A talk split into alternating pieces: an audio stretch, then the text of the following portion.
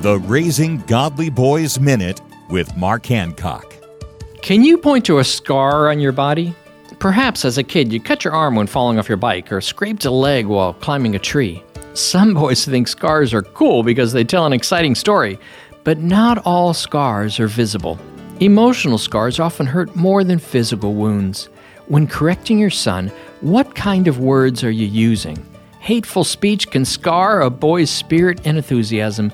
Even a person's tone of voice can cause deep wounds that may not easily heal.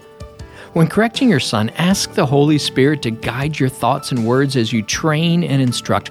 By doing so, you'll leave your son with valuable lessons instead of invisible scars.